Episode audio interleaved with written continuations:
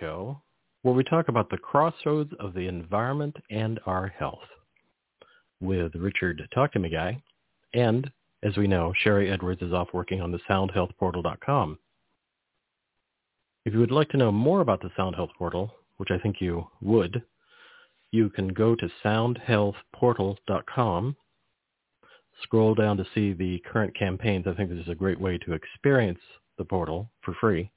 The campaigns are free sample programs that you can run your vocal print through. And when we say use the term vocal print, that's a vocal, just a voice recording, nothing magical about the recording. It's a voice recording. And now it's great because you can actually do this online with the Sound Health Portal. And you could pick a campaign, uh, let's say BioDiet, for example, because they rotate through. The free ones do. Or stem cells or fibromyalgia or corona conflict or some of the ones currently. And you can pick one, like let's say BioDiet, and you sign up for a free account. You pick BioDiet. The system will walk you through doing two 30 to 40 second recordings. You'll submit those with the campaign that you're interested in. As I said, I choose BioDiet. You submit that recording and get back a report within two to six hours is sort of typical. And they'll email it to you. And I recommend sitting down with a cup of tea and reviewing it because there's a lot of information in there. And the process of the recording, Sharry's taking advantage, or does, her work is really based on the voice and the vagal nerve, which is to the side of your throat. And so when you speak, the information, that, well, actually, let me back up slightly. So when the voice is run through the software program, it's broken down into all its little bits. It's just information. It's just vibrations, really, but it's called, you know, either notes or tones. And it's broken down into that information and compared to tens of thousands of patterns that have been gathered and figured out. And what will happen is you'll end up seeing a chart at some point where let's say one of the things when you see the actual portal in work at work, you'll see a chart that Sharry has come up with not too long ago that shows you the thing that you want to look at now. It could be something that's either hypotonistic, very low, or hypertonistic, very high. And both of those can be about assimilation one way or another, like you might be assimilating too much or you might have a stockpile and you want to help the system either detox that or do something with it or or it's a nutrient that you're not assimilating, a B vitamin that you're not really getting in your body because of the methylation cascade. And so it all turns it into a visual chart where you can see, like, here's the thing I want to focus on now. So if you do something like biodiet, you can see that there might be an imbalance in something that you're assimilating that can either cause a, some kind of reaction, like let's say inflammation, like let's say you have a high GMO grain diet and you find that you have a reaction to that, that may show up, that can show up and often will show up in your vocal print. And one of the ways to see that is then go back to the Sound Health portal, scroll down to the videos at the bottom, and watch Sharry do a live workup online. Uh, pick a category that you're interested in because there are a bunch of videos there now.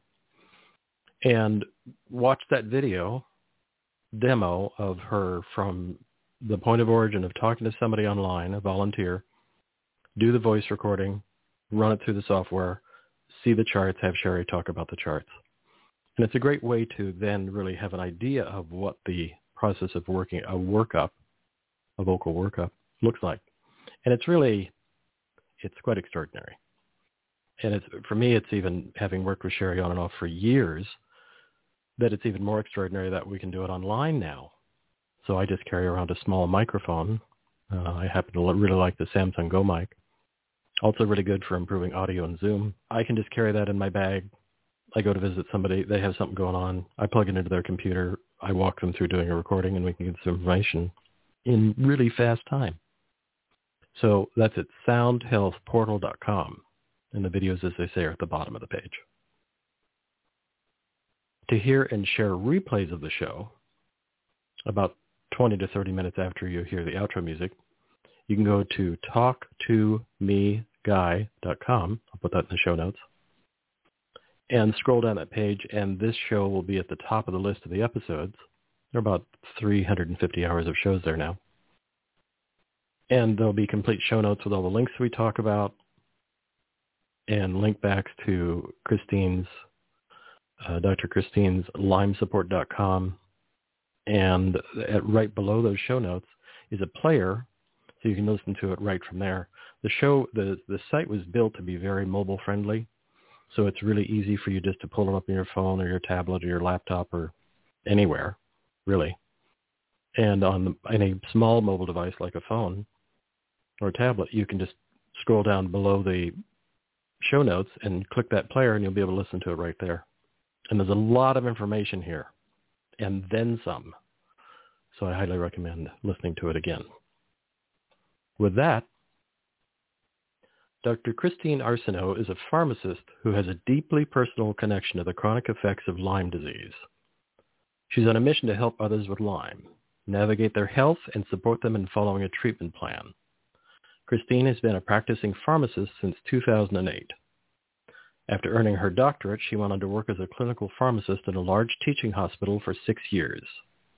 She then managed an integrative pharmacy where she worked with nutritionists, herbalists, and other practitioners to emphasize a holistic approach for patients. She's a functional medicine certified health coach and also has certifications in cannabis medicine.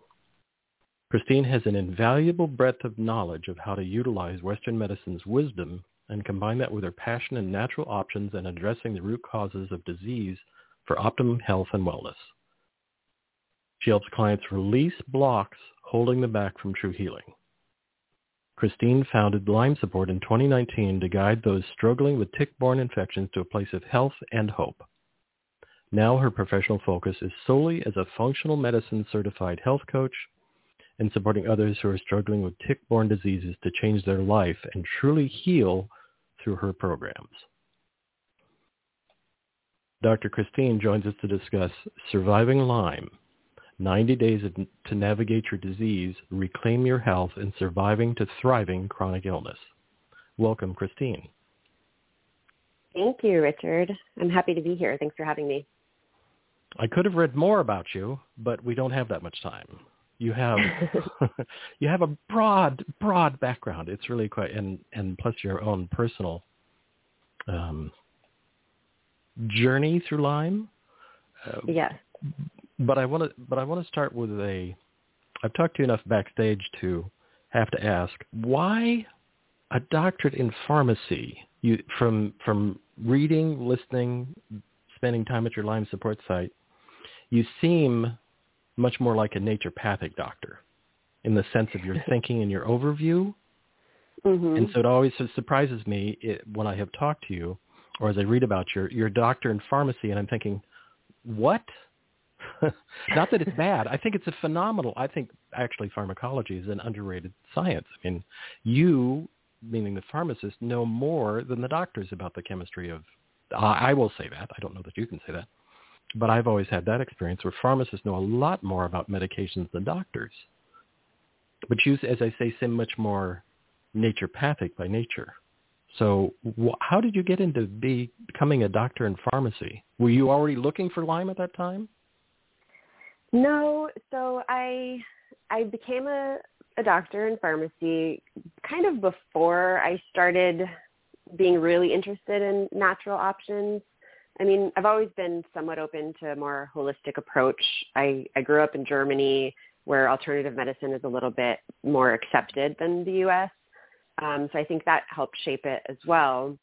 But really, it was when I started having my personal journey, my personal health issues, and kind of started digging deeper and deeper that I realized that there's so much more to the world than just the physical layer. And, you know, in my training, we are trained to just look at one thing, you know, looking at disturbances in the body and how we can correct, correct them with chemistry by giving a pharmaceutical.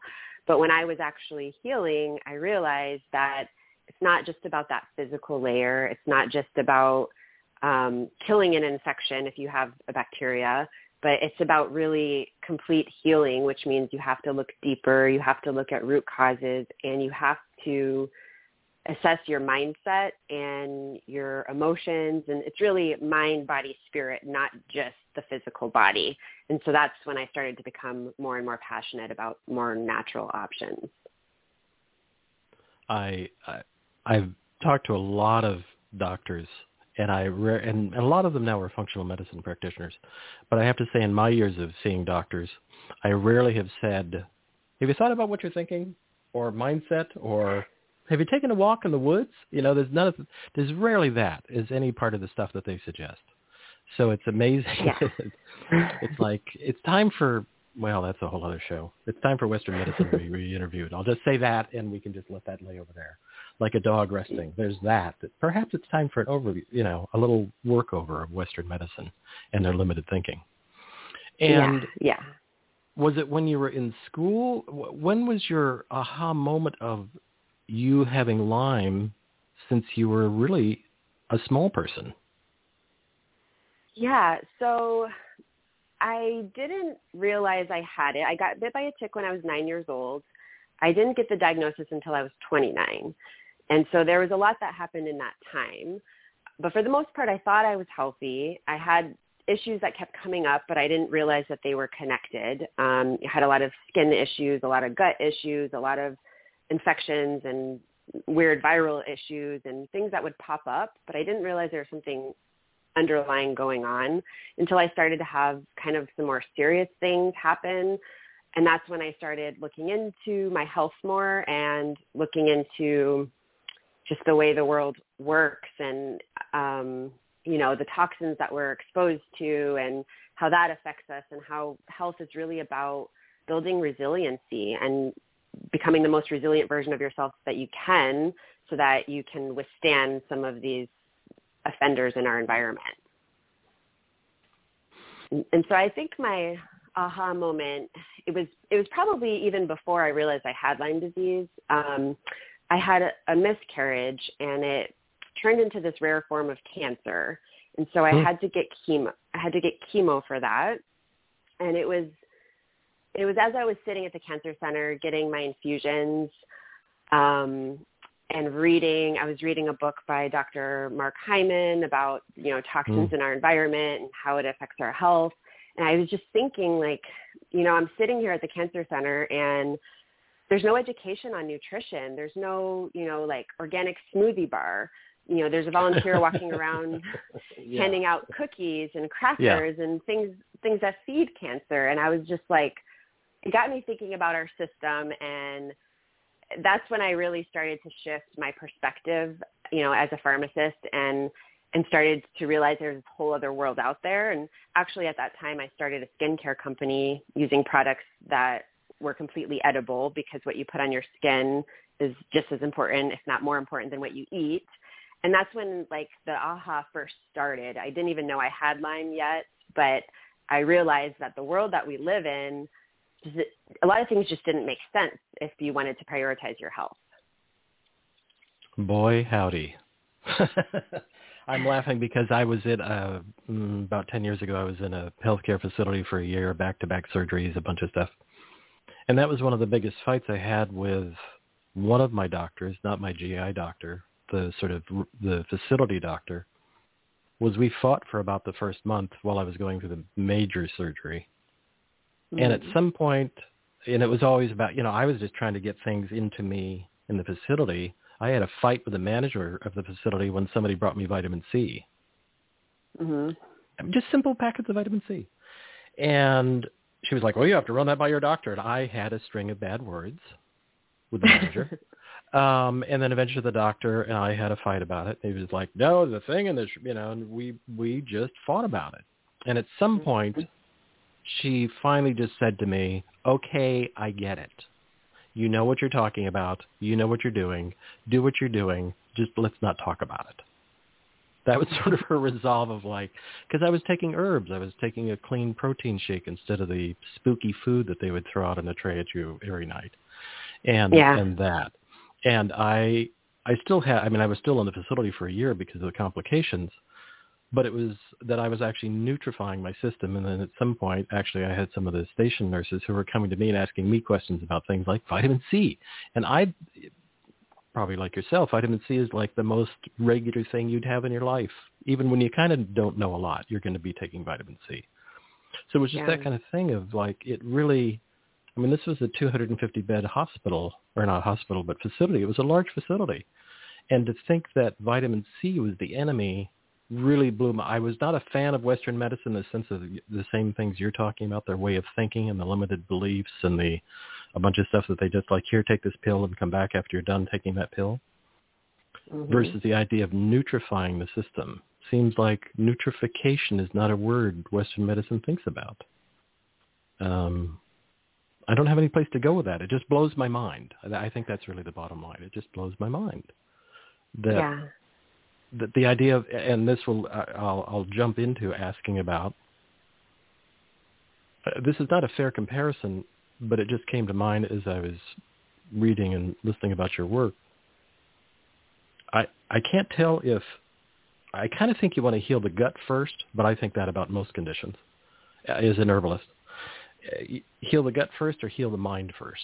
It seems like you kind of want to start with both of those in the same time. Am, am, does that make sense? In and especially in your work, do you start with the gut Yeah. and move to the head, or is it all at the same time? Well, you know, it's really, it's always individualized. The patient or client always has the answer. It kind of depends on what they are ready to tackle. Not everybody mm-hmm. is ready to to start working on their mindset. Sometimes, you know, the people that I work with are chronically ill and sometimes they're just feeling so bad on that physical level that we have to make some adjustments and get them feeling a little bit better first and then they're at a place where we can really start tackling the mindset.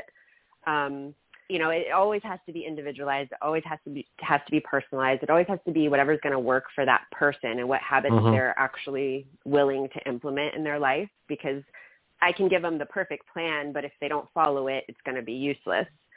So it always comes down to that person. Um, but it, it is interesting that you mentioned the gut. That is where I started um, myself because by the time I had my Lyme disease diagnosis, I had been sick for 20 years without knowing it. And so my gut was pretty destroyed at that point. It didn't make sense to, you know, start taking antibiotics or something that was going to affect my gut um, even more. So we started by cleaning up my gut and fixing that first. And, you know, your immune system is in your gut. And so if you are able to get that to a better place, then your body is able to start fighting off the infections naturally on its own. It's going to help the whole process. And then the other interesting thing is the gut and brain connection. And so a lot of times when you have, you know, anxiety, depression, things going on in your brain, it could be a gut issue because we have the same receptors in our gut that we do in our brain. And so it makes it easier to address your mindset if you're able to get your gut in better balance so that you have less severity of some of those symptoms going on in your brain and your mood. Mhm. Mhm. And then, and don't you also feel, or uh, you've observed, working with people that as their guts feel better, they feel better overall. And I don't just mean health wise. There's a certain. I think the gut is sort of like that thing about the. You know, the, this old thing that I, my audience is so tired of me talking about the Siberian tiger, but if, the, if we think about the Siberian, the Siberian tiger, we go in, you know, our brain thinks about it and is like, whoa, what's that? And I think Mhm. the same versus actually seeing the tiger. They're not really different. And I think that that's the same is true of the, when the gut begins to settle down, it's sort of the central engine for the whole system. And I think Mhm. once it gets calmer and less threatened and less stressed out, I've observed that in people, just helping them get on, or helping them or working with them, getting them on probiotics and maybe a little bit of detox and just start there. That they come back in a little while Yeah. and they're, they're already calmer just from that. Is that true? Oh, absolutely. Okay. Yeah. Yeah. I mean, if you are, you know, less bloated and pooping regularly, you're going to feel better, you know, the minute you can get your gut in better condition. And then, you know, you mentioned the tiger and that kind of ties into the whole fight or flight as well. Mhm. And you, you want that balance between the sympathetic system, the fight or flight, and the parasympathetic, which is rest and digest. And that's when we're supposed to be digesting. Resting is when we're not stressed out and fighting that tiger. And so um, that the gut can just kind of you know, if we're able to be more in that parasympathetic state, then our gut's going to be working better, digesting better, and we're going to be absorbing things better. So that's going to help with our nutrient levels as well, which helps us to feel better. Shocking. Shocking, I say. Make the gut happy. Make it assimilate. Make it do what it wants to do. That's a radical idea. At least in some thinking. And then I'll get back to the gut, but I really know that when we talked just for a little show prep, that mindset is seems to be, I I think, a real sleeper, and particularly having again having a retail herb store for years, that there back in those days the mystery diseases were like chronic uh, chronic fatigue syndrome, candida, you know those kinds of things. Sort of the old what we mm-hmm. sort of think of as older timing illnesses. And it seems mm-hmm. like Lyme is one of those in that same category of when somebody oftentimes people would come into the herb store who had been to a doctor and then were coming to me like, "What do you think? What should I? Are there some herbs I should be taking?" And that, and there's sort of the mystery category. And I think Lyme, to me, is in that same thing of of people go and they have it, it's this mystery illness and and mm-hmm. why why is that? Is it just because it's so it involves so many of the systems, or because it alters the system in such a way that it's hard to track? It's not like a broken bone. You can go to a doctor and they'll fix a broken bone, but you go to a regular doctor with Lyme and they're like, I don't know. Yeah, try taking this. Take a broad. Take some antibiotics. Yeah. Um, oh gosh, where do I even start? So um, sorry. Lyme. So Lyme is known as the great imitator because the symptoms do mimic so many things. And so sometimes people will get misdiagnosed or additional diagnoses like fibromyalgia, chronic fatigue syndrome, candida overgrowth usually does pair with Lyme as well, different autoimmune conditions. Sometimes people get misdiagnosed with MS or Parkinson's.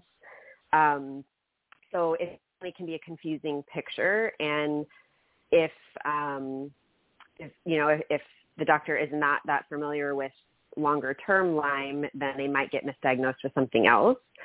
And so that brings me to you know Lyme and and why it's controversial and misunderstood and I think it's important to point out that there's kind of there's different levels of Lyme. So there's the the typical textbook version where somebody gets bit by a tick, they develop a bullseye rash, and it's a clear case of Lyme disease. They go to the, their doctor, they get on a course of antibiotics, and it's gone. Those are not the people I see. The people that I see have, you know, maybe they didn't even know that they got bit by a tick. Maybe they they got misdiagnosed with something else. Uh, maybe they got it at birth and they weren't aware of it.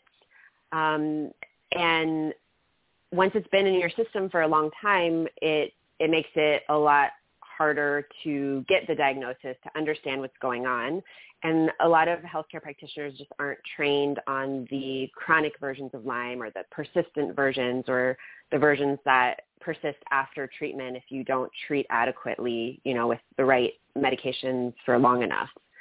So it can get confusing quickly and uh, it's just not that well understood in, in the medical society. So um, people are sometimes passed around to different specialists, different practitioners, misdiagnosed, or even worse, just kind of told it's in their head, told that it's anxiety, given an antidepressant, and um, it's sometimes just not taken seriously because they don't have the concrete data to look at if they didn't just get bit by a tick and have the traditional bullseye rash. Wow. Um, and now I want to step slightly sideways because in the process of again researching you and listening to some shows you were on, or I can't remember if I at this point it's always a blur of if I read it or if I heard it. But somewhere you mentioned something about a book called Bitten by Kris Newby. And this this blew my mind. Like what? so please talk about that for a moment. Give us yeah, a little, you know, yeah. that's like, what? Are you kidding me? No. Oh, excuse me. Yeah, talk so, about that, please.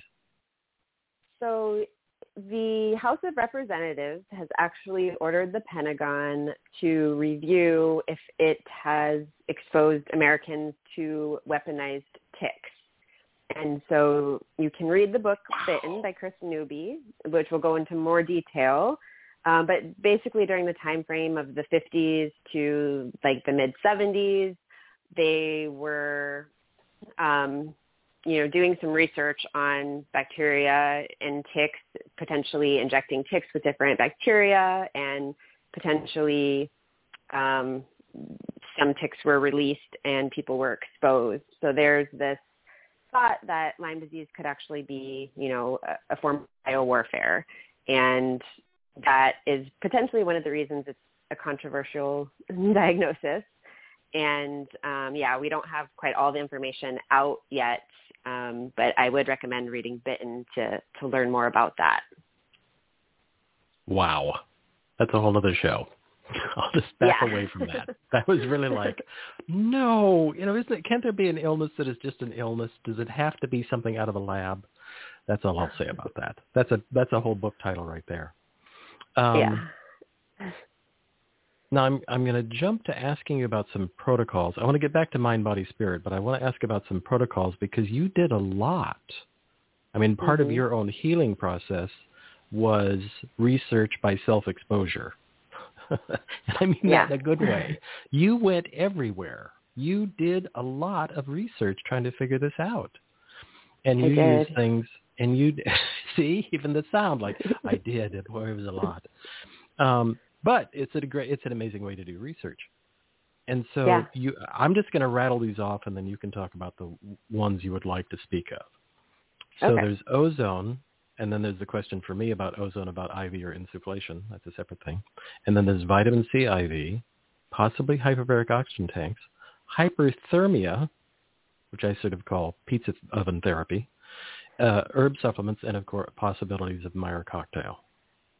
So yep. actually, let's start with hypothermia because I think that of everything that in that list, I've talked about a number of them, and I interviewed the doc who wrote the book about Dr. Harch, who wrote the book about hyperbaric oxygen tanks. And let's talk about hyperthermia, then possibly ozone. I think hyperthermia okay. is sort of a sleeper. Is it is hyperthermia more of a European thing than here? Yes. Or, um, okay. So hyperthermia is not approved in the U.S. Um, to the degree that it is in other countries as far as how hot they can get you. Um, so they do do it in Germany and Mexico.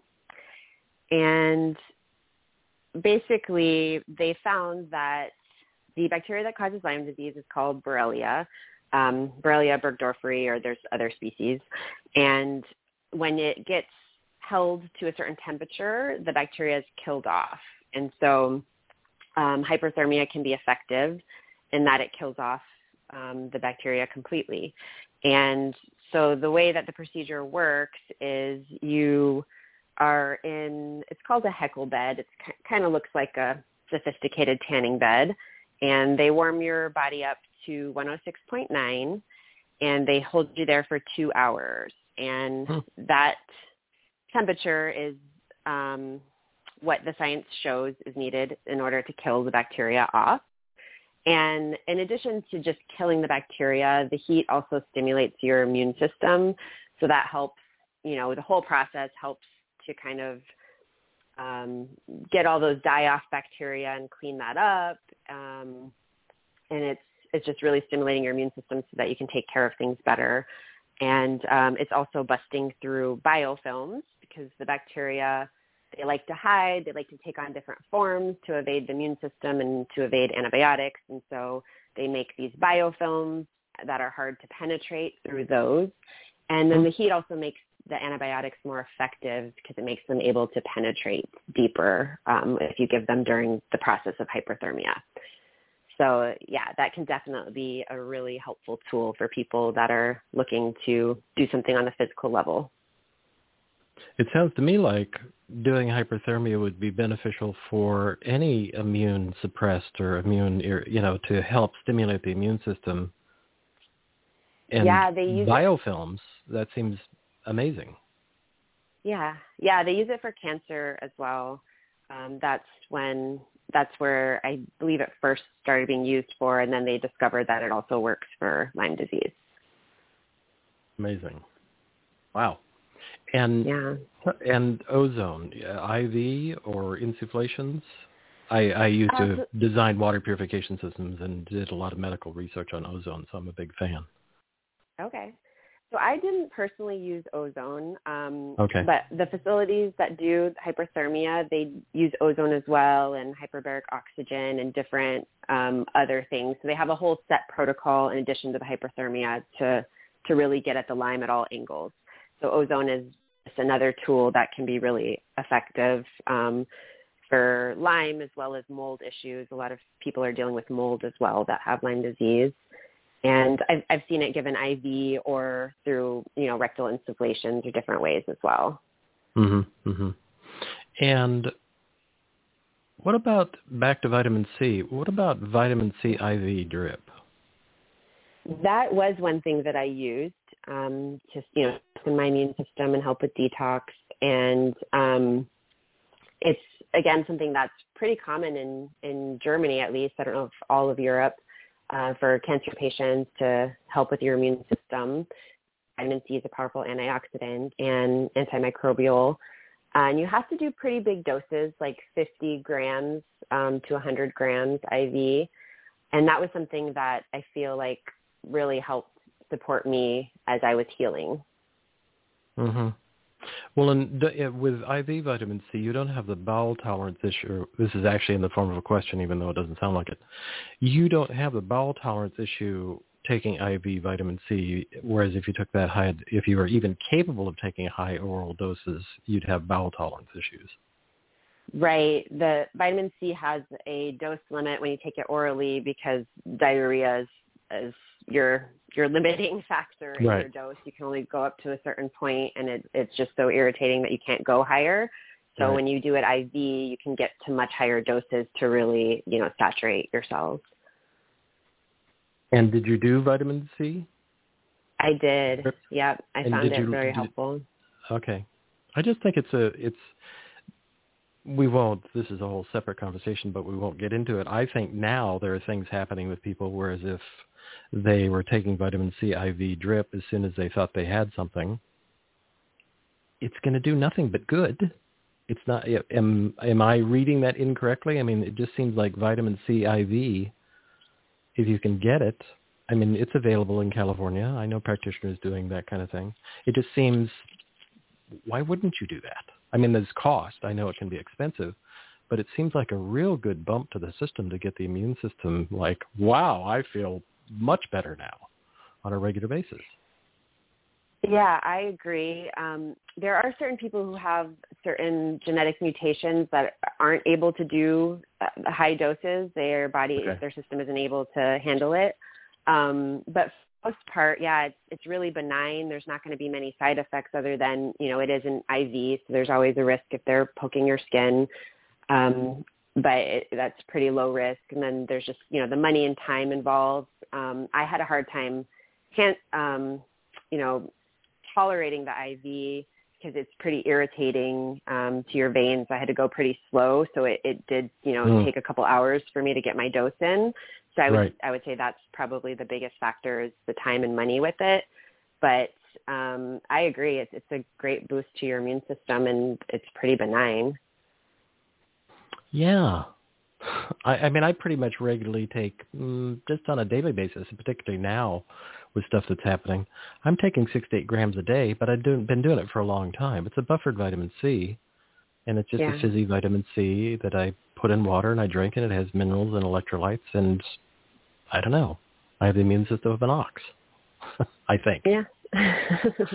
and speaking of thinking, well, I was going to ask about probiotics and that, but I'll get back to that because I really want to talk about the another kind of sleeper category is this mind, body, spirit thing. Yeah. and I mean that in such a positive sense. It's such a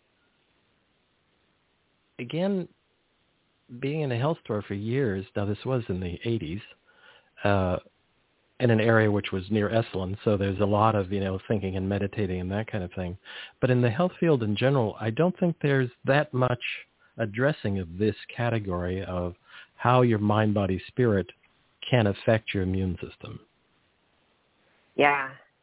And how Yeah. once you and also you did word use a really great word when we talked this past week. You talked about identity clearing. Well, that I added the term clearing. You talked about identity, and and Mhm. talk about all that because I think that is such an underrated potential benefit to the immune system and headspace. Yeah. Is that headspace? Yeah.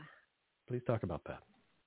Absolutely. So mindset. Mindset is everything because you have to overcome your mind every day. You know, you your mind is always there and it's always going to affect things. And you can have a healing mindset or you can have a hopeless mindset. And whatever you feed is what's going to grow.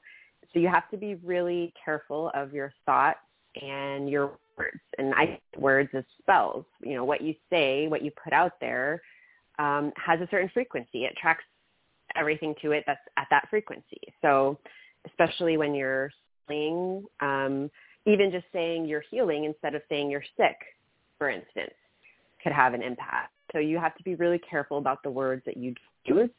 And so one maybe unconventional thing that I did when I was healing was to choose different words than what I wanted to say instead of, you know, reinforcing the pain that I was in. Instead of just starting with, instead of saying my Lyme disease, my this, I wouldn't say my because I didn't want it to be mine. I wanted to create distance between myself and my diagnosis because it does become your identity. And I would start to I, I would just stop talking about my symptoms. I would be in pain. I would be fatigued. I would be really struggling. But instead of complaining to a friend about my pain, I was I just made the decision.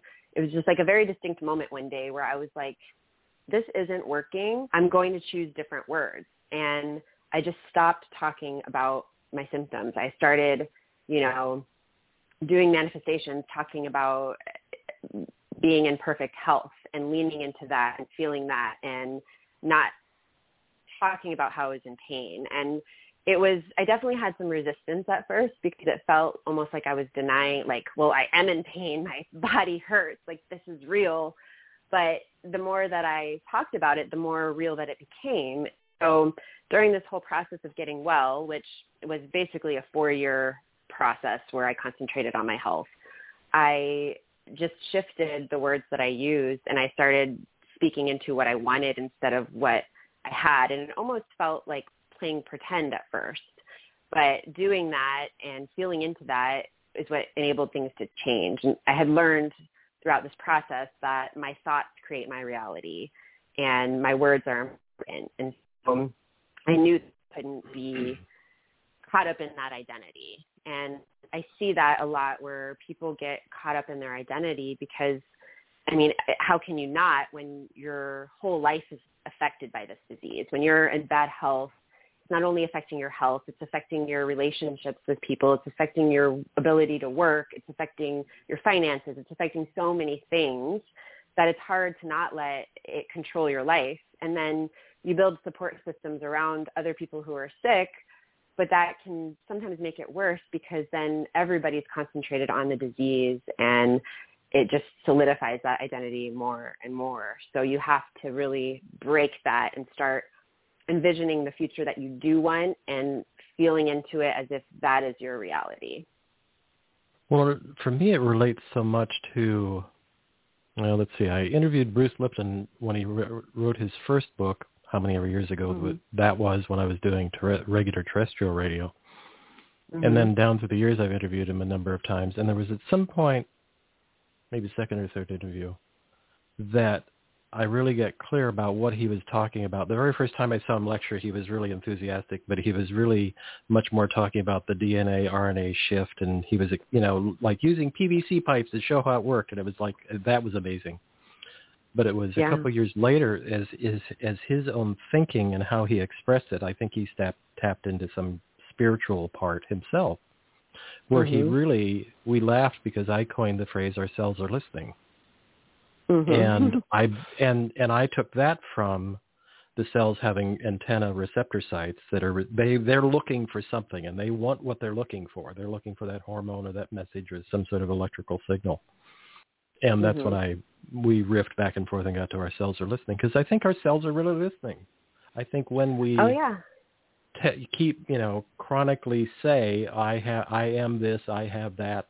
There are certain organizations where people testify about I am a something, and I'm thinking that just mm-hmm. seems so bad to gather in a group and confirm that you're that. I've never understood that. Never understood that. It, so that's well, why I'm yeah. such a fan of this. Yeah, you're absolutely right. Right, your thoughts literally turn genes on and off. You can have healing thoughts, or you can have harmful thoughts but I also want to say that, you know, it's a little bit stressful to think of like, oh my gosh, my body is listening to every single thought I have, and to be upset when you have bad thoughts. And it's it's normal for us to have negative thoughts too. So just catching yourself, starting to think differently, counteracting those with other thoughts, and realizing that just like passion and self-love and all these other things are really important too. And it's normal. We're not you know, having, we're not doing harm every time we have a negative thought, that we can just kind of put some space between us and our thoughts because we are not our thoughts. You know, th- thoughts come and go and we don't have to give them that much weight either. Yeah. Yeah. It always makes me pause and, and go through my litany of what I've thought about myself and think, no, that was not good. we, have to, we have to clear that out. Um, yeah. and it, I don't know why, but it leads me to, I, I know that you're also a, a highly educated cannabis practitioner, meaning, you yeah. know, you you have certification in cannabis. And I'm, mm-hmm. I'm wondering that in the early stages of some of these things is, let's say, a, a full spectrum CBD dominant formula. Mm-hmm and for me, when I say full spectrum, I know we agree about this, but I have to say it for the audience. I mean whole plant medicine. I'm not wild about mm-hmm. extracts. I'm not wild about any of these things where you're taking substances out because I don't think we really know all the actions of everything that's in a plant. So let's try some of the whole plant. That's why I like full spectrum formulas. And so is there benefit for some people who have a good relationship or, or are open to that idea of using a CBD dominant cannabis formula for some of the nerve qualities that it gives, some of the anti-inflammatory benefits. Can there be, is there space in there for cannabis in the Lyme community? Or is it still kind of a tricky issue because people have stuff about cannabis sometimes? I think it absolutely can be a helpful tool. Um, you know, again, it comes down to individualized care and what people are interested in, willing to do, able to have access to, depending where they live. Uh, but I agree with the whole plant. You know, you want that full spectrum because we do have that synergy and you can see that you need lower doses when you're using a whole plant medicine versus an extract of just one ingredient because everything does work together in a way that we can't understand because there's hundreds of cannabinoids. We don't even know them all yet. Um, so I always think of nature as being smarter than us and it's better to just allow it to do its thing while science kind of catches up. Um, so I do think that that has a place um, for somebody that it's a good fit for. And I think even THC dominant uh, products can have a place as well, you know, depending on what the person is going through and what symptoms they have. And, you know, cannabis is, has some antimicrobial properties, so it might actually help in that way. But for the most part, we use it for symptom management to help people with, you know, maybe it's anxiety, maybe it's sleep, maybe it's gut issues, whatever, whatever it is for them. Um, it definitely can help, and it just it might take some time to find a product that works for somebody. Um, you know, the dosing is, is so different from patient to patient, and sometimes it takes trial and error, experimenting with different products to really find something that works. So sometimes people give up too easily before they find the right product. And then other people just don't tolerate it or, you know, they just don't like it. Mm-hmm. Period. yeah, or, you know, some people feel paranoid or they have whatever um, you know, whatever preconceived notions they have or, you know, there is a stigma that goes along with cannabis still um, for some people. I, I have a, an old friend who, for years, she'd had some bad experience with cannabis in the 90s, or the actually the 80s. And she was like, I'm mm-hmm. allergic to the thing and the stuff, and I can't have it, and I can't apply it. And I quietly gave her some really high quality uh, skin cream that was cannabis based, with using mm-hmm. hemp oil as the foundation and other cannabinoids in there. And there's a trace of THC in there. And she used it for a couple of weeks and called me and said, "Oh my God, my hands feel so much better. I can't believe it. What is this?" And I told her, and she like flipped because she was like, "You didn't do this thing," and the what? I, you know, I. And that's like, no, that's your mind you know, yeah. stop. Yes, that might have been true. You could have just been smoking bad stuff. There's that. Yeah. Um, but it was just the idea of, and it kind of goes to the same thing as you say with the mindset. She had this yeah. predisposed idea that it was bad because she had an issue with it in the 80s. Really? Yeah, it always, a long time to hold on to that it always comes back to the mind. You know, the placebo effect is a real thing, and so is the nocebo effect. If we think something is going to be good for us, we think something is going to be bad for us, it usually is because our mind has power as well. Radical. I look forward to your book. Our mind has power as well. that would be a great book. There's so many areas to talk about that. Um, mm-hmm. Now I'm I'm going to jump back to gut health because I want to talk about things sort of what I think. I think a lot of times when people talk about gut stuff, they think about maybe probiotics. They they mm-hmm. might think about prebiotics, but they don't really. And in our culture, we don't have any of these kinds of things like fermented foods, like kimchi or natto or sauerkraut, and things that are and not pasteurized. None of those can be pasteurized. They have to be just naturally fermenting. And mm-hmm. do you think that it's a good thing to be doing some kind of fermented food on a daily basis? It doesn't have to be sauerkraut. It doesn't have to be kimchi. That you know, natto is fermented soybeans, organic fermented soybeans, um, with a lot of benefits. Is that a benefit for people? Well, I think it's a benefit for people in general, but I'm asking specifically in the Lyme community. Wouldn't be all of these things as a foundational part really good also anyway? Yeah, um, you know, it does depend where you're at in your healing. Some people are really sensitive to different foods. They might not be able to, to tolerate a lot of the fermented foods, and you know, depending what's going on in their gut.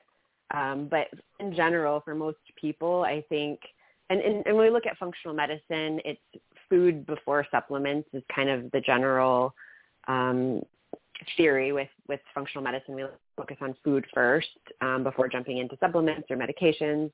And so I think, you know, if you can find some foods that are rich in probiotics and incorporate those into your life instead of going right for the supplement, I think that that is usually a better way to go.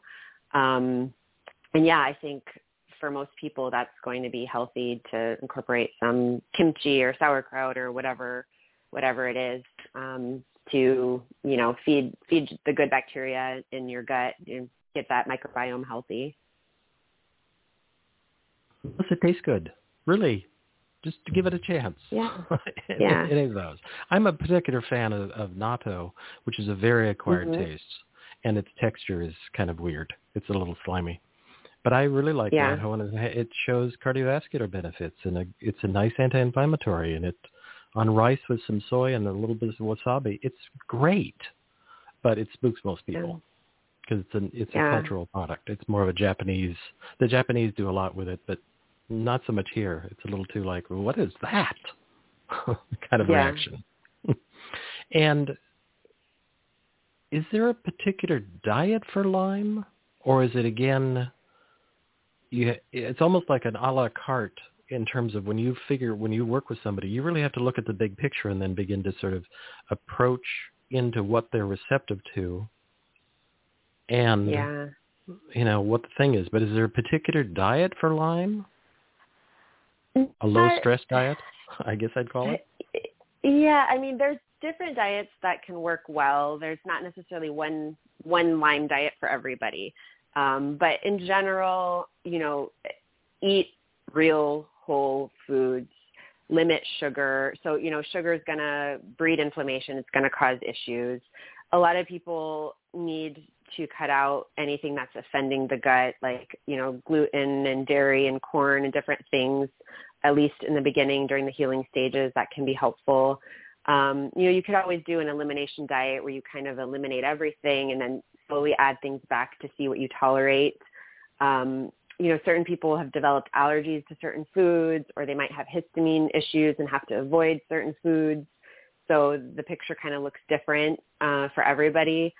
I would say, you know, just avoiding sugar would probably be like the number one recommendation and then just honing in on on um, what works best for you and just kind of depends on what else is going on in your life too. Uh, for me, I, I did, you know, cut out gluten and dairy and those kind of things and ate uh, more of a keto kind of diet. That's what made me feel good and gave me energy.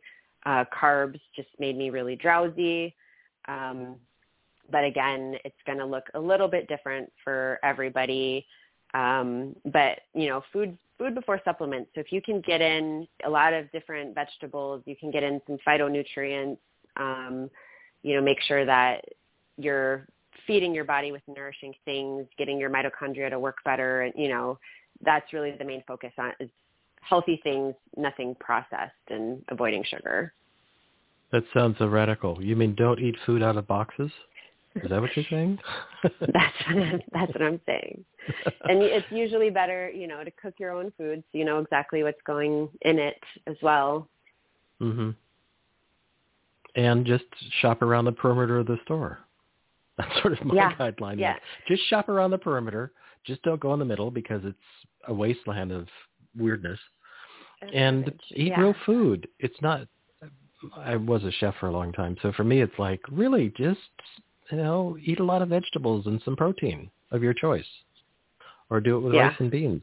But don't eat grains.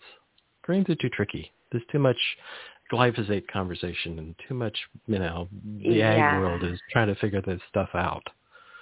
Yeah. So- uh, yeah, I would I would say you kind of have to avoid living like everybody else lives their life. Like you you have to avoid most of the grocery store, like you said, shop in the perimeter. You have to avoid most of the restaurants. I mean, fast food places, I wouldn't even consider that food. I wouldn't put that in my body, you know. Um there's just so many chemicals and preservatives and things in out there in the world, so you just have to live your life in an unconventional way if you want to be unconventionally healthy, you know. Yeah.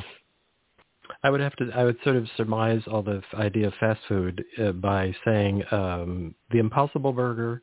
Just say no. That's all I have to say about the Impossible Burger. Just no, no. So many ways, no. It's just. I uh, agree with you.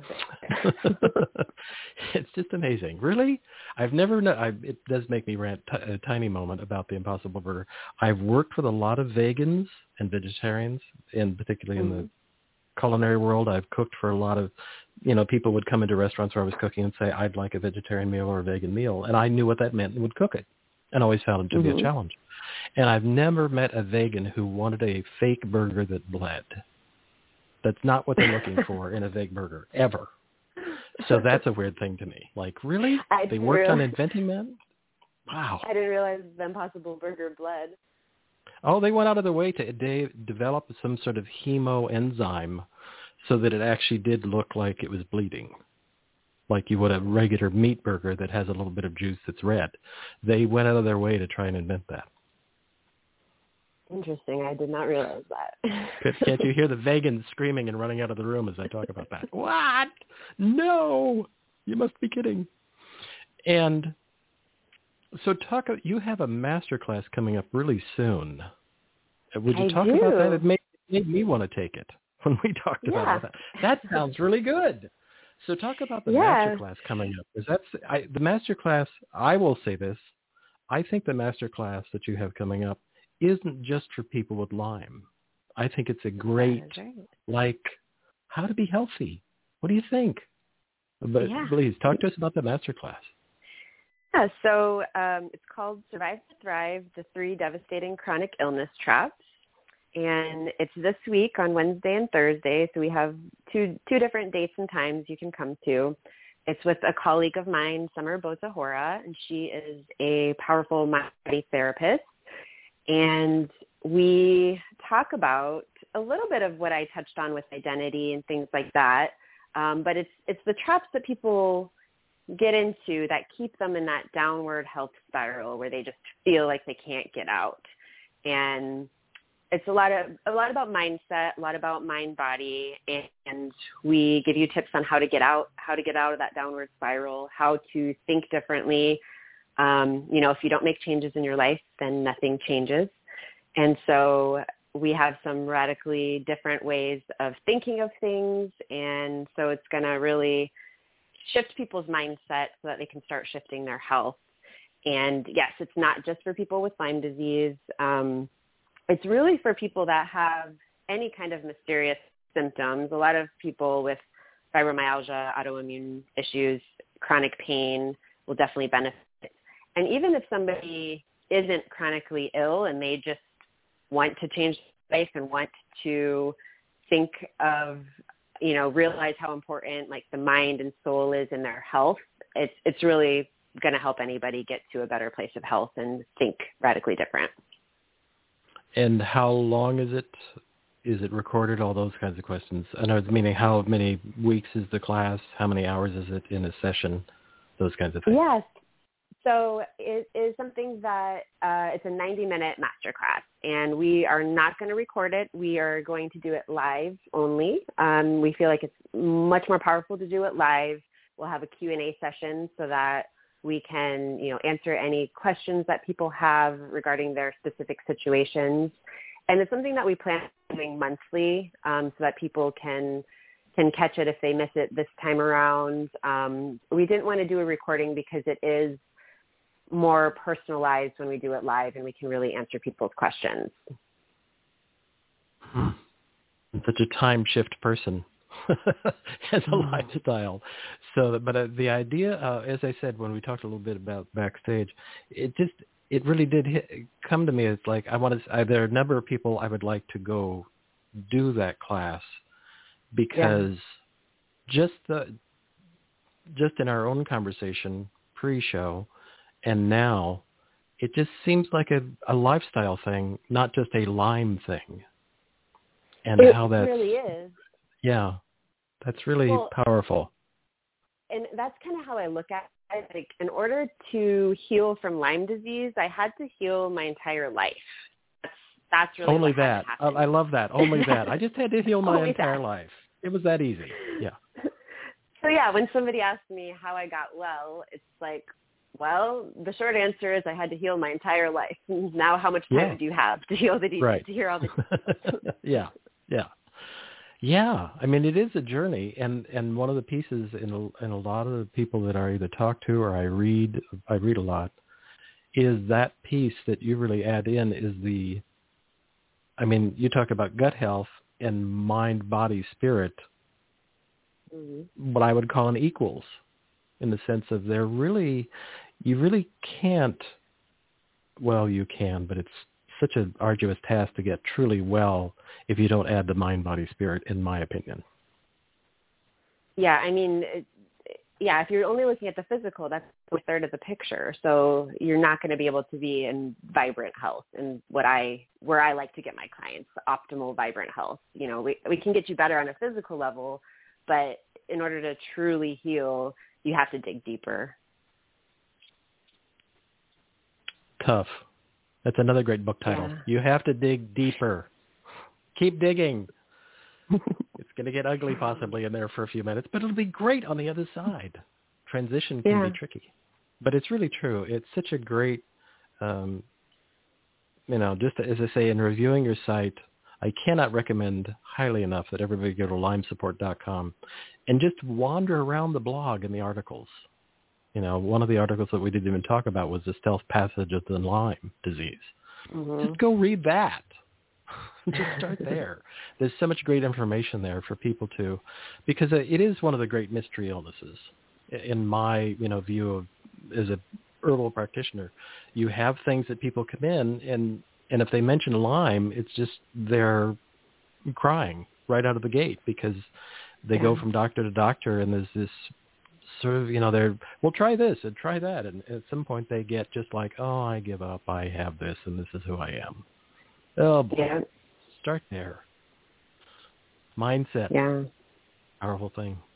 Um, okay, so where would you like people to find out more about that?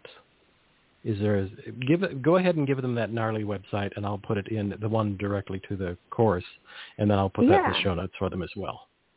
Yeah, so if you just go to lymesupport.com, you'll see a banner that you can click on to learn more right. or register for it.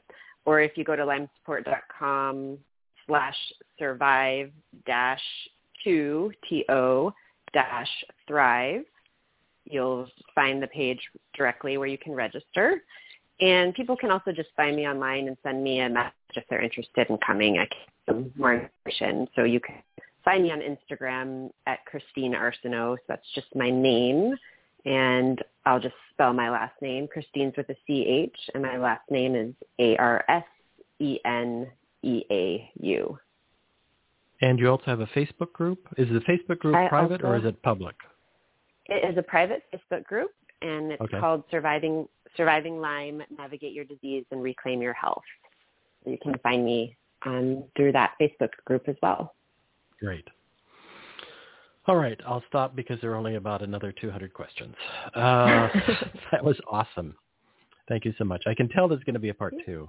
There's so many questions. So yeah, much, yeah. I know. think we have we have a lot more we could dig into as we keep Easily. digging deeper. That's right. All right. Thank you so much, Christine. That was great. And everybody else have a great rest of the weekend. Bye-bye. Right.